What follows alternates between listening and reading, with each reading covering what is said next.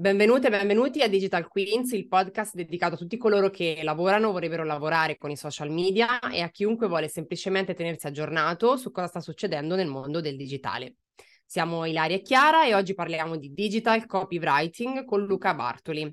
Se non sapete chi è Luca, Luca è copywriter dal 2005, non a caso è stato chiamato in questo episodio. Fino al 2017 ha lavorato in agenzie nazionali e internazionali, firmando campagne con marchi prestigiosi come Audi, Seat, Seat Lamborghini, McDonald's, La 7, MTV, Rolling Stones, Invicta, eccetera, eccetera, quindi tantissimi brand famosissimi. Dal 2018 è freelance e si occupa principalmente di scrittura online. Tra l'altro collabora con Standout, agenzia di personal branding, nel ruolo di Head of Web Copywriting. Benvenuto a Digital Queens, Luca, e grazie di, questa, di questo collegamento da Bali. Grazie a voi per l'invito in questo fighissimo podcast. Benvenuto anche da parte mia, Luca, e ben trovati e trovate a tutti coloro che ci stanno ascoltando. In questo episodio cercheremo di scoprire qualche best practice per scrivere testi persuasivi che forniscano risultati concreti in questo clima saturo di FOMO di oggi. Ma prima di addentrarci a parlare di questo, Luca, raccontaci qual è il tuo percorso professionale, cioè come sei arrivato a occuparti di web copywriting. Allora, come avete detto perfettamente voi, la mia avventura inizia nel 2005 quando arrivo a Milano con la valigia di cartone, la mia laurea in scienze delle merendine e un'estate a Londra a fare il cameriere in un ristorante dove la prima parola che ho imparato in inglese era upselling. Arrivo a Milano perché voglio fare il copywriter. Il mio sogno è fare, essere quello che scrive gli slogan delle pubblicità. La mia idea era un po', un po naif, il pubblicitario anni 80. Non so se avete in mente Jerry Calà in Yuppies. L'avete visto? Eh, allora, Jerry Calà. Jerry Calà, potete recuperarlo. Italia, quindi, film... ok sì, assolutamente, è un film super anni 80 e c'è Jerry Calà che fa proprio il pubblicitario, lui deve lanciare la calza velatissimo e parte dal collante che è uno schiant o velatissimo il collante arrapantissimo, c'è tutta la sua avventura fino ad arrivare allo slogan definitivo con cui diventa super direttore creativo, nel 2 lo vedremo aprire la sua agenzia, che è velatissimo e vai fuori di gamba. Quindi questa è un po' la mia idea, per cui io arrivo a Milano che voglio fare pubblicitario e a differenza di Riccardo che avete intervistato qualche settimana fa, io il posto a sedere lo trovo. È uno degli ultimi, però l'ho trovato. Però a vedere bene non è un posto così comodo. Per rendervi un po' l'idea di quanto non era comodo, penso che sia comune a molte persone che si trasferiscono da una piccola città di provincia nelle grandi città. Il mio stipendio da stagista uh, per lavorare 40, 50, 40, 50, 60 ore alla settimana, il mio stipendio mensile è tipo la metà del costo della mia camera, quindi è abbastanza poco comodo questo posto. E quindi Houston abbiamo un problema, c'è da inventarsi qualcosa. All'epoca, parliamo del 2005-2006, non c'è OnlyFans, quindi devo trovare un'altra idea. E io l'idea al momento non la trovo. L'unica idea che mi pare sensata è non lasciare il mio lavoro, quello con cui mi ero mantenuto all'università che era il PR nelle discoteche della Versilia. Quindi io lì decido di continuare. Quindi il venerdì parto da Milano, prendo il mio treno, mi faccio due nottati il venerdì e il sabato sera in discoteca, passo il venerdì e il sabato sera a invitare le persone, dom- il sabato pomeriggio a invitare le persone, la domenica riprendo il mio treno, torno a Milano e il lunedì fresco come una rosa e comincio in ufficio. E questo va avanti per un po'. A un certo punto ho un'idea e siccome io avevo aperto un blog a nome mio, lucabardoli.info, e ogni tanto ricevevo migliaia, qualche volta decine di migliaia di visite, parliamo di primi anni di, in cui internet sta diventando popolare, ricevo tantissime visite, dico, ma se io questa cosa qua la facessi per le discoteche, magari trovo un modo per cui chi è interessato a farsi una serata, chi non conosce i locali, chi vuole fare un addio al celibato, questo e quest'altro, mi contatta, mi chiede consiglio, io lo indirizzo verso i locali con cui lavoro e mi risparmio il pomeriggio e la sera a invitare le persone. Le serate in discoteca me le devo fare lo stesso, però mi risparmio un po' di fatica. E in effetti questa cosa qua, parliamo di prima del 2008, quindi prima che esploda Facebook, questa cosa qua piano piano funziona. Quindi mi faccio la mia settimana in ufficio, poi weekend in Versilia, poi torno a Milano. Va avanti, questo va avanti per un po' di anni, finché a un certo punto la fondazione del Carnevale di Viareggio, l'allora presidente della fondazione, mi contatta e mi dice, senti, ma quella cosa che fai per le discoteche, noi qua siamo veramente, non abbiamo neanche una pagina Facebook, riusciresti a farla per noi? E dico, beh, sì, so come, so come farla, ora fammi capire. E io lì faccio la mia prima consulenza. E va bene, e dico, oh, cazzo, figo questa cosa qua. Allora lì ho la seconda idea e dico, vabbè, ma se io questa cosa qua la facessi anziché per le discoteche, la facessi su di me, magari qualcosa succede. Per cui butto via il mio blog di cazzate e faccio, metto il mio portfolio di campagne in, uh, online. La mia idea è, vabbè, prima o poi un direttore creativo cercherà qualcuno, cercherà un copywriter, qualcosa, e mi contatterà. Allora, non è mai successo. Mai un direttore creativo ha cercato su Google e mi ha contattato.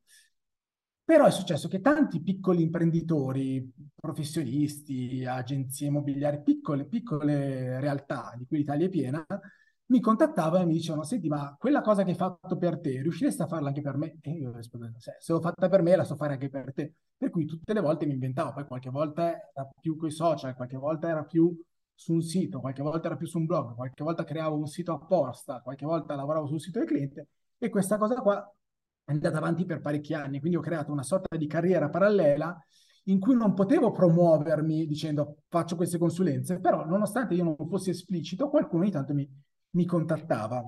Luca, scusa ti interrompo, quando vai. è iniziata questa cosa? Cioè tu a che età sei andato a Milano? A quanti anni? 2005 io avevo 25 anni, con me è facilissimo 25. perché sono nato nel 1980, quindi i conti si fanno facilissimo. Quindi 25 anni ti sei trasferito a Milano, quindi... Mi sono okay. trasferito a Milano. Benissimo e ho iniziato a fare, ho iniziato quindi ad avere, ad avere il mio primo blog prima che esplodessero i social. 2005, che... sì, eri nell'era dei blog, ancora 2005, non c'erano ancora esatto. i social. Bene. Esatto, Poi... prima che diventasse super pop. E allora pian pianino io ho continuato a fare queste, queste consulenze fino al 2017 sì. in cui sono uscito completamente dal, dalle agenzie, sono uscito dalla logica delle agenzie e ho scelto che il mio cliente ideale doveva essere la piccola media impresa o il professionista. E li ho scelti perché uno sono tantissimi, due non sono strutturati, quindi non hanno quello che io odio, che è la Quanto sei stato pagata. in agenzia? Scusa Luca che ti interrompo, ma i passaggi Vai. di carriera secondo me sono importanti per chi ci ascolta, quindi sei stato in agenzia... 12, quant... 12 anni, ne ho girate... Tanto, quindi. 4-5, 4-5, sì. Hai fatto 12 anni, anni d'agenzia per poi aprire la tua partita IVA. Per poi aprire la mia partita IVA che però avevo già aperto prima perché con le consulenze andava parecchio bene. Chiaro, Quindi chiarissimo. Per, per, per, qualche anno ho pagato le tasse due volte, mi divertivo a... però facevo tutto tranne che potevo fare, ma non potevo fare copywriting. Per cui facevo mm-hmm. altre cose, consulenze, ma non copywriting perché comunque lavoravo come dipendente per le agenzie. Quindi nel 2017 lascio completamente il mondo delle agenzie, non ci voglio più ritornare, quindi scelgo che il mio cliente ideale è la piccola media impresa e i professionisti. Uno perché non me ne frega più niente dei grandi marchi, li ho fatti, ce li ho come cielo, diciamo come figurine cielo. Due perché non sono strutturati, quindi non hanno la persona che mi rovinerebbe la vita. Cioè quello, non so se voi lavorate con una realtà un po' più grandi, più grandi, più piccole, c'è quello che è pagato per fare le riunioni. E quella figura lì è la, il killer del libro professionista, perché il libro Chiaro. professionista... Sì, sì, ha, capisco perfettamente sua, cosa dici. Come capisco sua principale risorsa. La sua principale risorsa è il suo tempo, e questo e quella persona lì ti rovina la vita. Quindi io scelgo di lavorare direttamente per imprenditori, per realtà non strutturate e sono tutte realtà che hanno di solito il loro grafico di fiducia ce l'hanno perché nessuno si improvvisa grafico, perché nessuno ci prova, ma non hanno un copy. E non hanno un copy, oltretutto vogliono vendere, vogliono convertire, vogliono, se, vogliono contatti dal sito e il principale limite per loro spesso e volentieri sono i testi. Chiaro, e quindi, e quindi qui c'è un po' lo switch. Strada. Esatto, quindi sei arrivato, sì. sei arrivato a, eh, quindi occuparti di web copywriting, quindi raccontaci brevemente cos'è il web copywriting esattamente, cioè cosa, cosa intendiamo per copywriting per il web. Per me è il mestiere del vendere con le parole sul web. Per me il copywriting è il mestiere di vendere con le parole e se lo faccio sul web è web copywriting. È quello che diceva Maura nello scorso episodio, la capacità di convincere il cliente ad acquistare. È quello che fa la differenza. E quindi può essere sulle pagine di un sito, su una landing page, nelle schede prodotte, nelle newsletter, ovunque l'obiettivo, di, l'obiettivo è la vendita, lì può essere utile il web copywriting. Grande, chiarissimo. Considerando che alla fine la vendita di servizi o uh, prodotti è qualcosa che riguarda un pochino tutti, uh, ti faccio una domanda anche se un po' scontata forse, perdonami, ma quali sono i principali campi di applicazione secondo te del web copywriting? E poi ovviamente chi ne ha più bisogno. E poi da quello che hai detto, ovviamente il tuo cliente ideale è ovvio che mi sembra sia un'azienda che, sia, che è un e-commerce, no? Um, però appunto perché abbiamo anche già parlato di e-commerce, eh, mi fa molto piacere sentire che hai ascoltato i nostri episodi um, studiato, come quello esatto con Maura, um, che è stato molto interessante. Possiamo dare qualche consiglio rispetto, per esempio, alla lunghezza dei copy sui siti? Perché io ancora vedo mh, tantissimi, troppi siti con questi muri di testo infiniti e mi piacerebbe spiegare che tu spiegassi a chi ci ascolta soprattutto perché è sbagliato farli, se pensi che lo sia, eh? perché magari adesso c'è una carramba che sorpresa e pensi il contrario. Allora, sicuramente i siti di e-commerce uh, hanno bisogno di web copywriting. La cosa interessante è che l'hanno già capito, hanno già capito che meglio presentano i prodotti, più li vendono bene. Chi non, ha, chi non l'ha ancora capito, dove io posso fare maggiormente la differenza, sono tutti quei siti vetrina, e sono la maggior parte dei siti, di aziende che vendono servizi. Calcolate che in Italia i servizi sono il 70% del PIL, quindi la, il mare è grandissimo. E lì, eh, lì posso dare il maggior valore aggiunto, perché lì posso fare veramente la differenza. E lì la situazione da cui partiamo spesso è disastrosa, cioè i siti sono delle cacce al tesoro per trovare le informazioni. Sono ancora fatti con la logica anni 90 del sito desktop con tantissime pagine e ognuna c'è poco testo, cioè sono le ca- classiche cacce al tesoro non si capisce chi, non si capisce cosa fanno, non si capisce cosa ti possono offrire, non si capisce niente. Per quanto riguarda la lunghezza, essendo vendita, la lunghezza la decide il cliente. Quindi ci sono persone che vogliono leggere poco, cioè ci sono persone che non vogliono leggere, ci sono persone che vogliono leggere tanto, ci sono persone che vogliono sapere che c'è un testo ma non gliene frega niente di, di leggerlo e vanno soddisfatti tutti in qualche modo. Quello che dico quando spiego questa cosa è che ci sono tre lettori. Tu immagina sempre di scrivere per tre lettori. Allora c'è quello frettoloso che ha fretta e quindi a lui devi dare immediatamente la sensazione che hai capito chi è, hai capito cosa gli, di cosa ha bisogno e hai capito e tu glielo puoi dare. Quindi quello e vuole un tasto facilissimo per contattarti. Quella sono quello io. Quella sei tu. Un attimo ci mettono un secondo. Avevo trovato una statistica che le persone tro- uh, ci mettevano sette secondi per giudicare un'altra persona nel 2010.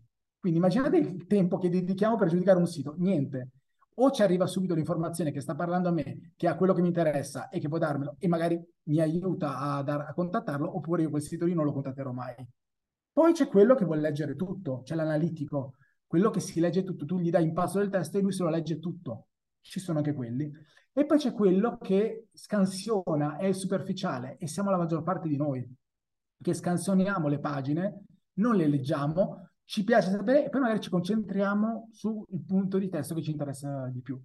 E dobbiamo riuscire a soddisfarli tutti, quindi devono essere testi modulabili, modulari a, a blocchi, devono essere divisi appunto per blocchi, ogni blocco deve essere monotematico, deve avere il suo titolo che sia chiarissimo, che mi spiega di cosa parla, e magari, ci sono, magari c'è una navigazione interna, quindi ho la possibilità di andare a trovare gli argomenti nella stessa pagina, anche perché grazie ai social tutti quanti scrolliamo un sacco, difficilmente saltiamo da una pagina all'altra. Quindi devono essere, io quello che dico sempre è più one page possibili. Poi ci sono persone che hanno dei blocchi psicologici rispetto ai siti one page, però sono quelli che alla fine convertono di più. Quindi secondo, la risposta è muro di testo no, Parete ben attrezzata di testo, sì. Allora Luca, molto interessante. Come si scrive quindi un copy che converte? Puoi darci delle linee guida in questo senso che puoi condividere con le persone che ci ascoltano, che tendenzialmente sono social media manager, persone che si occupano di digitale e di social. Um, ad esempio, il tema person problem pain è una cosa che comunque funziona per scrivere poi dei contenuti o no? Quindi capire che problema ha una persona e come eventualmente risolverlo sicuramente può funzionare. Io personalmente la prima cosa che mi interessa è che sia chiaro a chi mi rivolgo. Cioè, la persona che è il mio target deve capire da subito che sto parlando a lei o a lui. Poi devo mostrarle di capire qual è il suo bisogno. Solo dopo che ho tirato fuori chi sei e qual è il motivo per cui sei qua, mi presento e mi presento come la risposta al tuo bisogno. Non parto da, non parto da subito, da qua a corollario il testo non deve essere, secondo cosa, il testo deve, non deve essere autoreferenziale. Il 90% dei siti, soprattutto quelli vetrina, se li guardate, attacca dei pipponi su chi siamo, la nostra storia, l- la nostra mission. È un po' come se entrassi in un negozio e mentre mi si avvicina il commesso, io aspetto che mi chieda come posso aiutarla, cosa, cosa desidera, cosa, cosa preferisce. Questo mi attacca un pippone dicendomi che questo negozio è stato fondato nel 1800, mi guarda dall'alto verso il basso, non mi ascolta, mi parla solo di sé, mi racconta in quanti ci lavorano, uh, quali, lo, quali, sono le cose in cui credono, cosa gli piace, tutto il resto, ma non mi hanno ascoltato.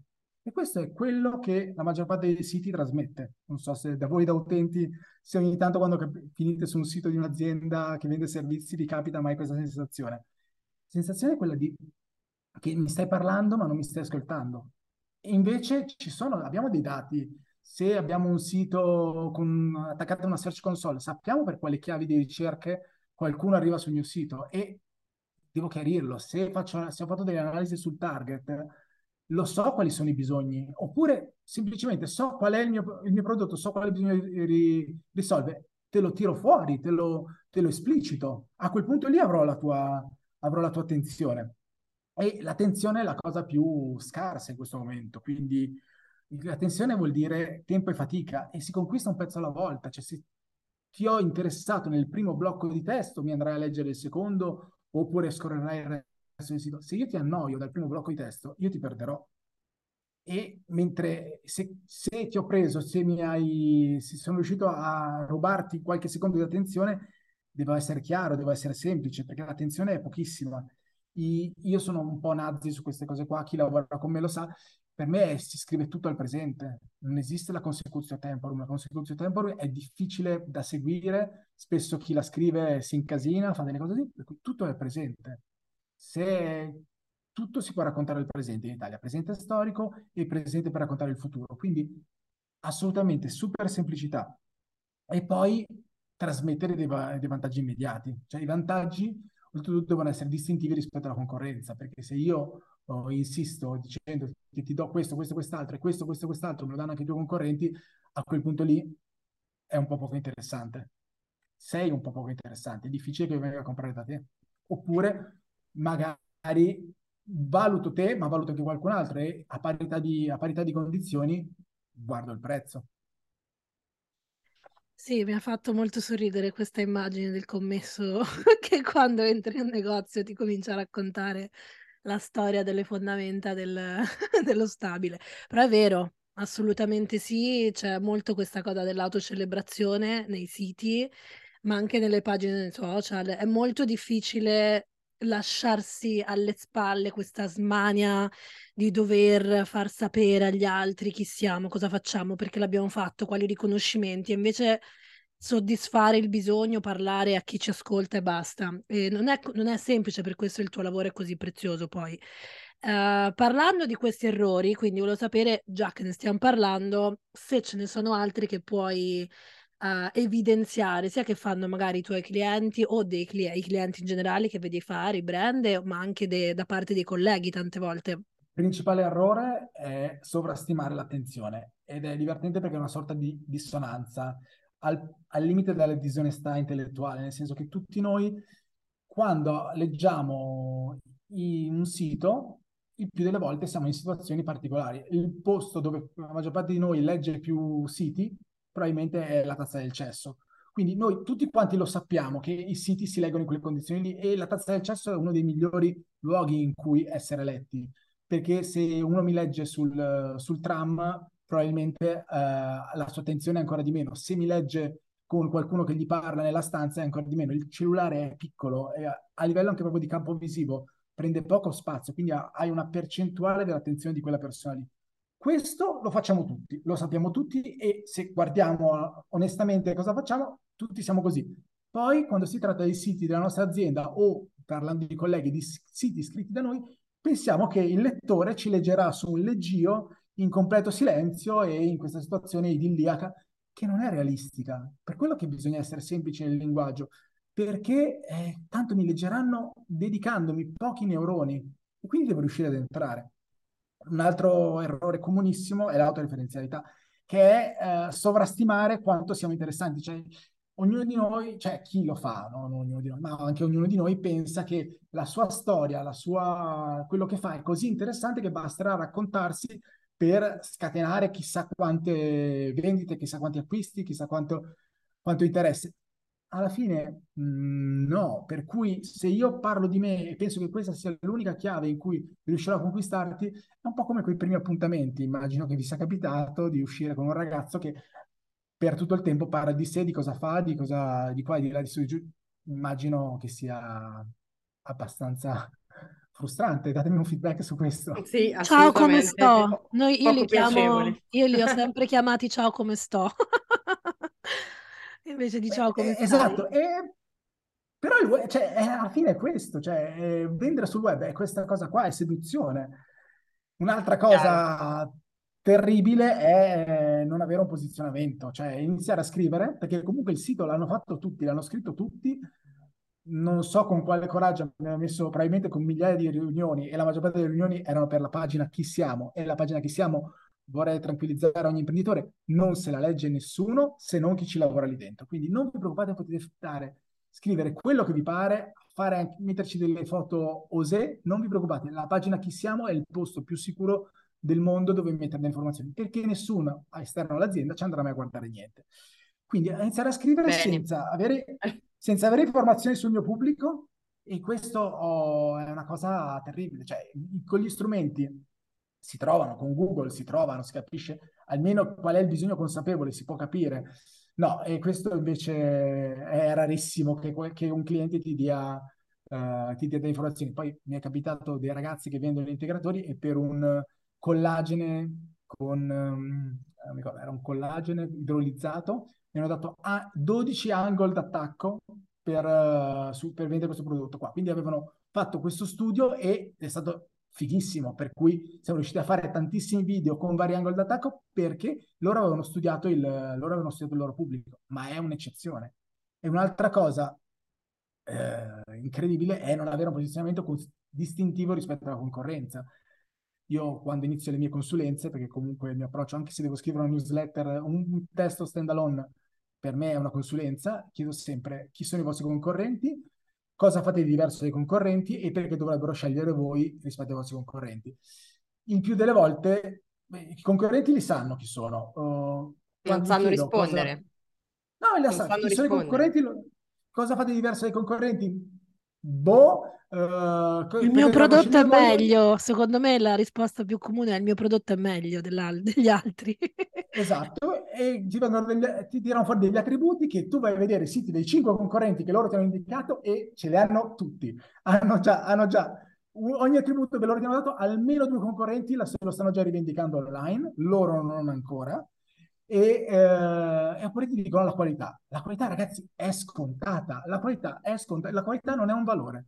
La qualità è il minimo per andare Diciamoglielo, possiamo dirlo. No, stiamo dicendo delle cose in realtà. Signori imprenditori, la qualità è il minimo della vita, esatto. non gliene frega niente nessuno. Quanta verità però, ragazzi. Mi, mi fa piacere perché parliamo di cose di marketing, fondamentalmente stiamo dicendo che mh, cioè, il, web, il, web, copywriting, come il social media marketing, come il digital marketing, cioè tutto quello che noi facciamo per le aziende, per la nostra azienda online, social, digital, web, e-commerce, news, cioè deve partire tutto dal discorso di avere un prodotto che sta sul mercato e appunto una, una, personalità, cioè un motivo per cui stiamo sul mercato. Invece purtroppo la maggior parte delle aziende non ce l'ha il motivo, cioè iniziano a produrre e sperano di vendere, questo è un po' il tema. Poi adesso sto generalizzando, non è così per tutti, ma tendenzialmente questo, quindi in realtà si arriva al copy, si arriva ai social, che non sia una strategia, non sia un brand, no? non si hanno tante cose che mancano.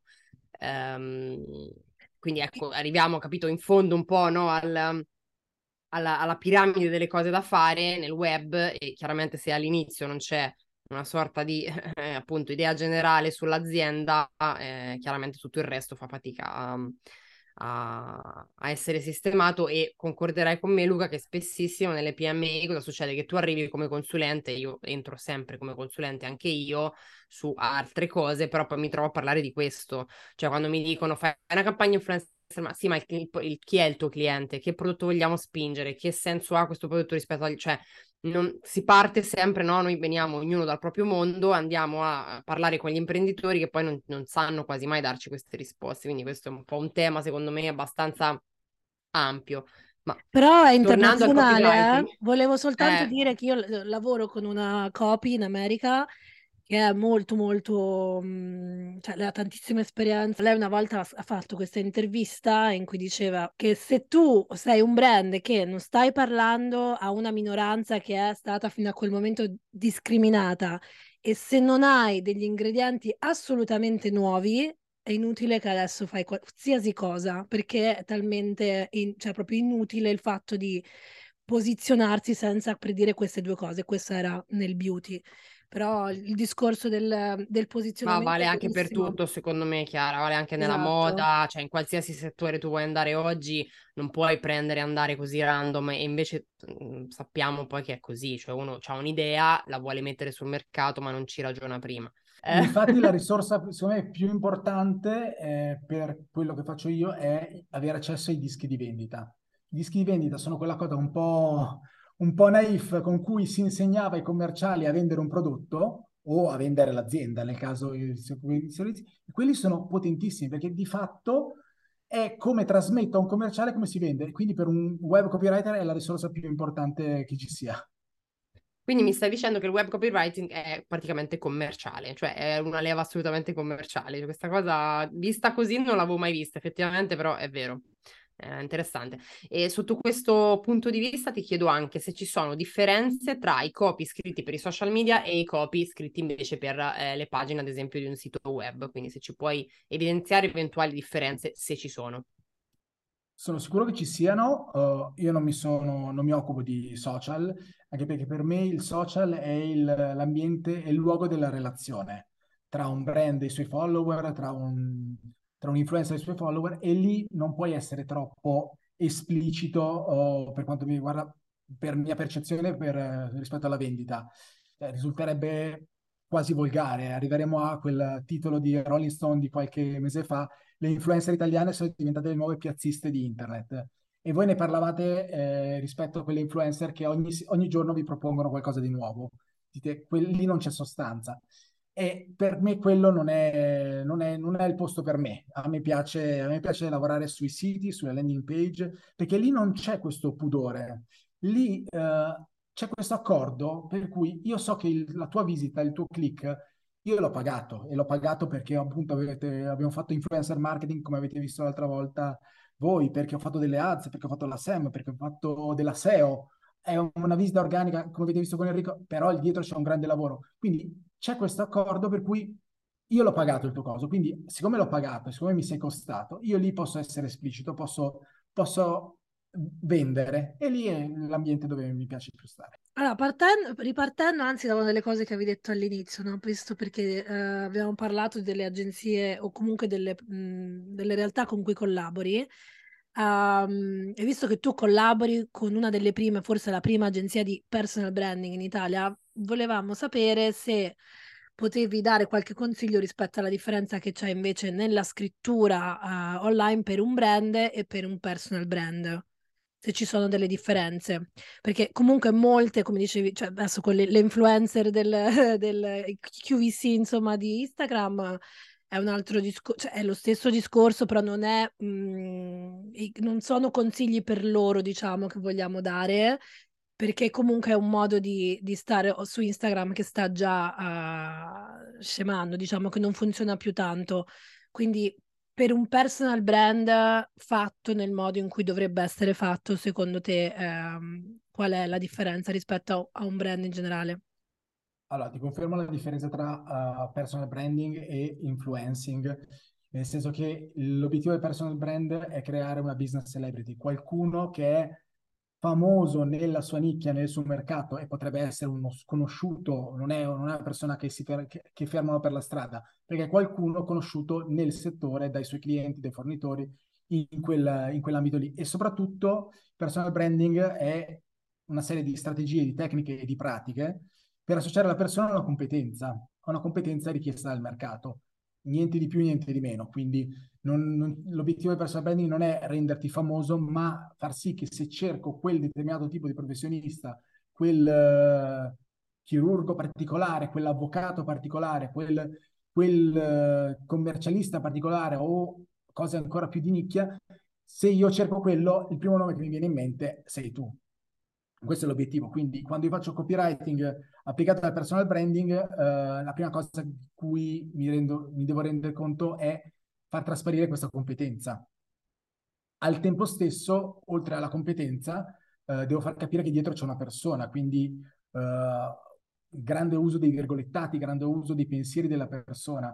Uh, nel lavoro con Stand Out io seguo delle ghostwriter che hanno un po' il compito anche di intervistare i loro clienti, il cliente che seguono e l'altro giorno mi è arrivata questa mail molto divertente dicendomi guarda scusa il ritardo per questa pagina sul marketing è che Tizio ha delle idee tutte sue sul marketing e quindi non mi sono trovata. Io ho detto fighissimo, se ha delle idee tutte sue, anche se va contro le convenzioni. Per noi è una figata perché facciamo capire che c'è una persona che ha delle idee, che ha la sua visione, le sue cose, perché questo deve emergere. E un'altra cosa che, che, non sempre è facile, soprattutto quando si lavora con chi decide di intraprendere un percorso di, di personal branding, è renderlo simpatico, perché come ci dicevamo, uh, ciao come sto, uh, non lo sopporta nessuno, quindi devo far trasparire la mia uh, competenza, devo far capire che ci sono io con la mia personalità, ma devo anche esserti simpatico, perché se no, se ci sono le prime due, ma non c'è la simpatia, probabilmente mi rivolgerò a qualcun altro che, non, che magari mi sta un po' meno su, sulle scatole. E quindi questo è un po' la, la cosa che fa la differenza nel lavorare sul personal branding. Per il resto è tutto uguale, se non che è ancora più chiara la sinergia tra pagine di un sito che devono vendere, anche quelle determinate che si occupano di un determinato argomento devono comunque convincerti che se tu sei andato lì, oltre alla home page, sei andato a leggerti quella determinata pagina, ti ha dato qualcosa che ti faccia venire voglia di contattare per una consulenza, per un, per un prodotto, per qualsiasi cosa, ti faccia venire voglia. E blog, il blog è, eh, me, la, me, lo spiegarono, io non ero, per me anche il blog era vendita e lì mi spiegarono la differenza, la persona che si occupava prima, prima di me di personal branding fa, no, il blog è dove facciamo emergere la competenza. Per cui io come l'ho rielaborata, che sul sito io faccio delle sulle pagine del sito io faccio delle promesse al mercato, sul blog ti racconto, ti ehm, esplicito la mia competenza. Quindi è un po' come se mantenessi le promesse che ho fatto sul sito. Diciamo che questa per me è la sinergia tra pagine di un sito e blog se lo applichiamo al personal branding.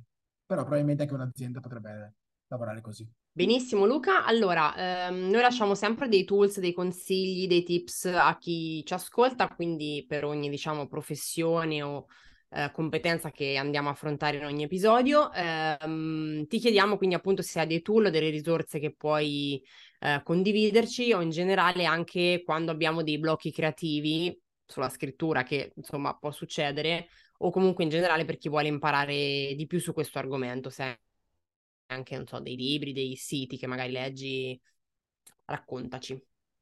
Allora, se ci sono dei giovani aspiranti copywriter, il mio primo consiglio è non fate subito copywriter, fate magari mentre studiate, magari in qualche modo, magari nel weekend, magari finché siete all'inizio della carriera che non sarete ancora strapagati, fate un'esperienza di vendita e per esperienza di vendita si intende tutto, cioè, si intende fare i promoter, fare i commessi, fare i camerieri dove fanno upselling. E una delle cose divertenti di quel di quel ristorante italiano in cui ho lavorato a Londra è che aveva i KPI. E i KPI su cui si misuravano i camerieri, sapete quali sono?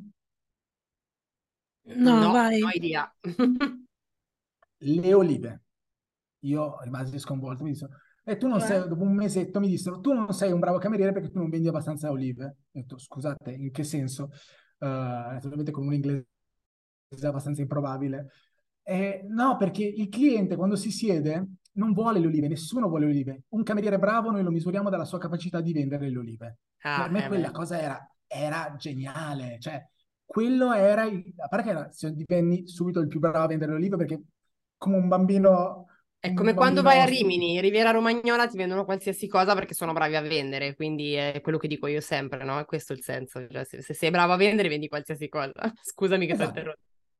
E, ma hai fatto benissimo, no? E, que- questo è il... Quindi se, avete, se, sognate di fare, se sognate di fare copywriter un giorno e state ancora studiando, trovatemi un lavoro nei weekend e fate vendita. Trovate qualsiasi modo, cioè qualsiasi lavoro di vendita è ideale. Per quanto riguarda i tool tecnici, io consiglio sempre di guardare la Search Console per capire, questo anche un imprenditore lo consiglio, per capire i visitatori del suo sito cosa cercano. Perché se io non ho, se io non ho mh, conversioni, non mi contatta nessuno dal mio sito, non mi arriva mai una richiesta di preventivo, uh, c'è un problema. Allora, capire che per cosa arrivano sul mio sito, quello mi può aiutare. Perché magari è una, è una cosa su cui io che io non, non, mi rendo conto e su cui arrivo, oppure mi arrivano un sacco di visite per delle cose che non sono quello che io vendo, allora lì abbiamo un altro problema. Questo succede tantissimo quando si fanno i blog aziendali a cavolo. C'è stato un periodo in cui andava un sacco di il blog aziendale a un certo punto non sapeva più cosa scrivere, la gente ha continuato a scrivere perché comunque c'erano agenzie pagate per continuare a produrre blog, però questi creavano un traffico che non c'entrava niente con cosa. Caso che mi è capitato che cito sempre è questa agenzia di pulizia a Milano che aveva un sacco di visite su come pulire il guano di piccione. Che io, se fossi il copywriter che lavora per un'agenzia, per un'agenzia di pulizie, lo farei quell'articolo lì. Il problema è che la maggior parte del traffico arrivava da persone che cercavano come pulirselo a casa da sole senza chiamare un'agenzia. Quindi quello è completamente inefficace. Quindi un'occhiata al Search Console e poi un argomento, cioè una cosa che funziona sempre è l'empatia, cioè dirmi, ok, ma se dovessi vendermelo a me, cosa quali sono gli argomenti, cos'è che, perché mi riuscirei a vendere, senza andare sulla scena di The Wolf of Wall Street, però capire, entrare, oppure quando un commesso ci rifila qualsiasi cosa, capire perché riesce, riesce a rifilarci qualsiasi cosa, perché se noi quella cosa lì la portiamo nella scrittura, diventiamo molto più efficaci. Siamo ai saluti, ma volevo dirti, tu The Wolf of Ciambellino è il tuo, Giambellino è il tuo account, no? Quindi non a caso il link con Wall Street però volevo dirti, tu su Instagram non parli mai di lavoro? O sbaglio? Parli pochissimo del tuo lavoro? Ma io penso che siano poco interessate le persone uh, al lavoro di, di, al lavoro che faccio io, nel senso su che Instagram. Il mio, ah, il, mio, il mio potenziale cliente non, non, va su, su, Instagram a cercare, il mio potenziale cliente se lo cerca in qualche altro modo, se lo cerca su LinkedIn, se lo cerca su, se lo cerca su Google, è lì che mi interessa esserci, è lì che mi interessa presentarmi. Io personalmente del lavoro mh, uso i social mm. proprio a modalità ricreativa, Instagram uh, per non sembrare troppo boomer e il mio social preferito è Facebook dove posso fare le, bu- le, mie, bu- le mie boomerate. Che anziani che siamo, iniziato, siamo veramente anziani. Avendo iniziato a lavorare nel 2005 a una, a una certa età, quindi no, quello, no, io personalmente non lo vedo. Poi vedo che c'è gente che invece con i social riesce, ci sono ma in realtà, mm. guarda, se devo dirti, anche se ti senti un boomerone, però io credo che tu su Instagram potresti, cioè a me arrivano clienti da Instagram, quindi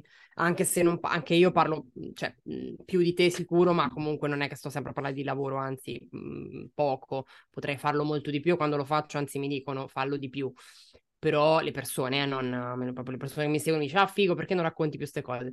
Quindi secondo me comunque anche Instagram, per quanto usato come cazzeggio e passatempo, però secondo me può, attira comunque mh, mhmm, lavoro. Cioè a me mol- molti lavori anche importanti mi sono arrivati da persone che mi seguono su Instagram e mi dicono guarda, ti volevo far fare questa cosa, ti volevo far partecipare a questo progetto. Quindi secondo me eh, anche Instagram è social, sicur- lavorando tu nei social sicuramente di più.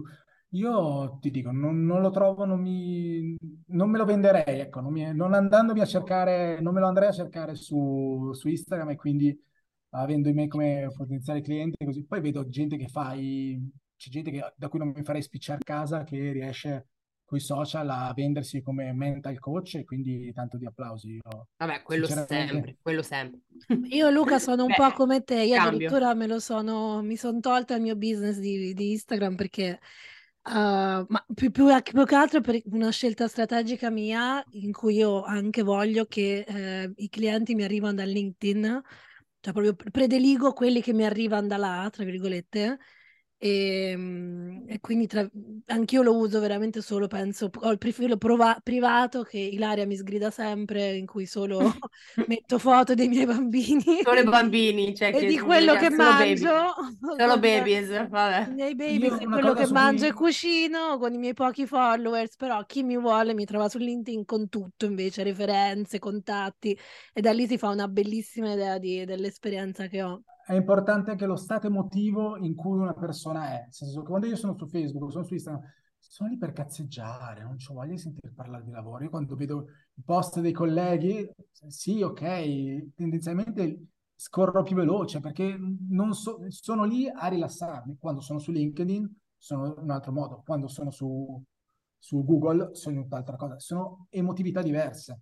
Comunque torniamo al discorso di posizionamento, sta tutto nel sapere dove ti vuoi posizionare, chi sono i tuoi clienti, eccetera. Quindi uh, penso che ognuno ha la propria nicchia, l'importante è sapere quale sia e starci nel modo più coerente e reale, penso, rispetto a, a come siamo, no?